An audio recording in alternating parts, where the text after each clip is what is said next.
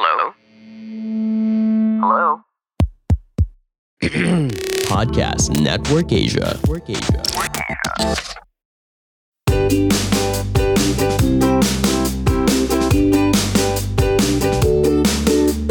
Hey guys, welcome to my channel. I'm Neil, a digital marketer who specializes in social media.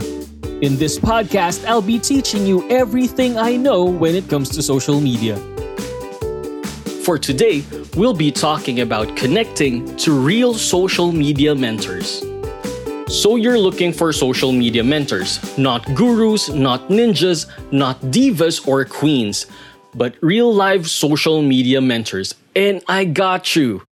There's a collective of experienced social media marketers who are ready to take the social sphere back from those false experts.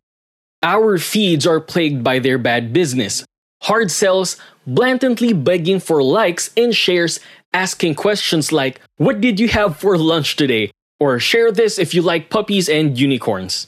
If you're ready for a hard pill to swallow episode, listen up. Spotting fake social media mentors. Look for people who walk their talk. Check credentials if you must. Do they do or handle their own Facebook pages, Twitter accounts, etc.? Follow their advice that they're giving you? If not, that's a red flag. For instance, take a good look on their Twitter accounts, their Facebook pages. Are they having conversations or, or, or are they only pushing their own information or are they only promoting themselves? If they're not talking with their followers or are just talking among their peers, that's a red flag. Also, another red flag is if your social media quote unquote expert only interviews, features, or guests other established names on their pages or, let's say, business accounts all the time. You should know that this is wrong. These people are just looking to get their names out there by dick riding on famous people's names. So, what are telltale signs to look for a non social media mentor?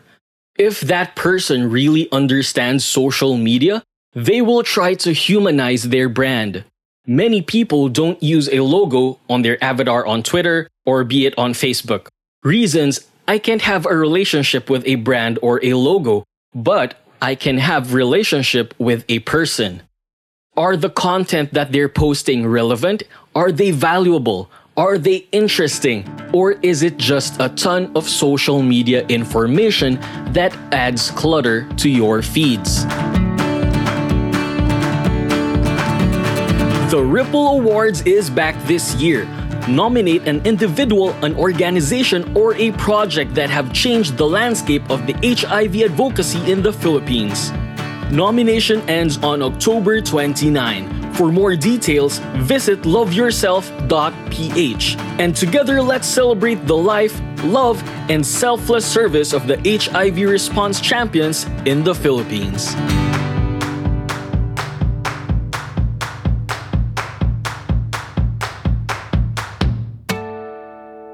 So, how can people or companies protect themselves from these wannabe social media mentors and professionals? If an agency or individual says that they are an expert, a ninja, a guru, that is a red flag. They don't understand this industry. Another one is if they're putting social media pricing on their website that is really inexpensive, like at around 299 pesos up to 500 pesos per month for social media marketing service. Don't expect to get any results from that. Additionally, if you see a list of activities and tactics showing you what these packages will do for you, that's not strategy. Clients need a custom strategy built for them by their agency or their consultant or by that freelancer. Everything starts with strategy. Cookie cutter stuff doesn't work. Saying they'll post once a day here and post twice a day there isn't what it's about. Social media is an incredibly human and time intensive process. It's about having conversations all day. It's about responding anytime your brand is being mentioned on any platform, and it's not always Facebook and Twitter. It depends on your customer and their industry. Just because you say you're skilled in social media doesn't mean you are. And what's your social media ROI? It's all about results. The results look differently for every client, whether it's direct sales, click through rates, awareness, etc. Can also tell you what social media is not. Social media is not about the number of followers. Social media is not about the number of fans or Klout scores or the clout that you get on your friends or your peers. These don't matter. Those are easy to achieve. A lot of people can do that.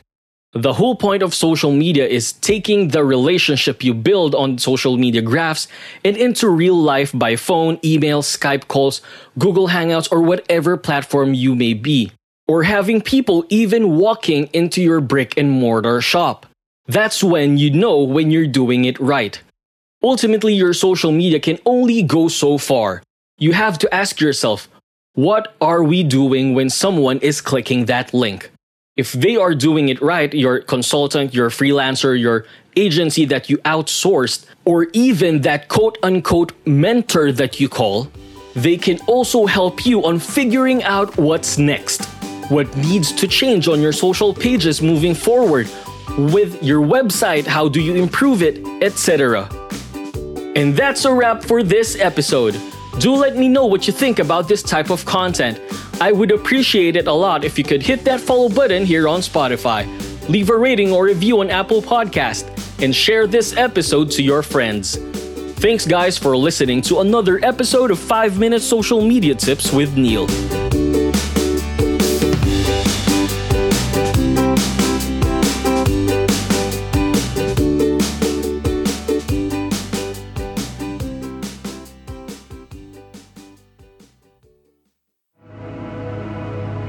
The views and opinions expressed by the podcast creators, hosts, and guests do not necessarily reflect the official policy and position of Podcast Network Asia, the hosts of the program, or other programs of the network.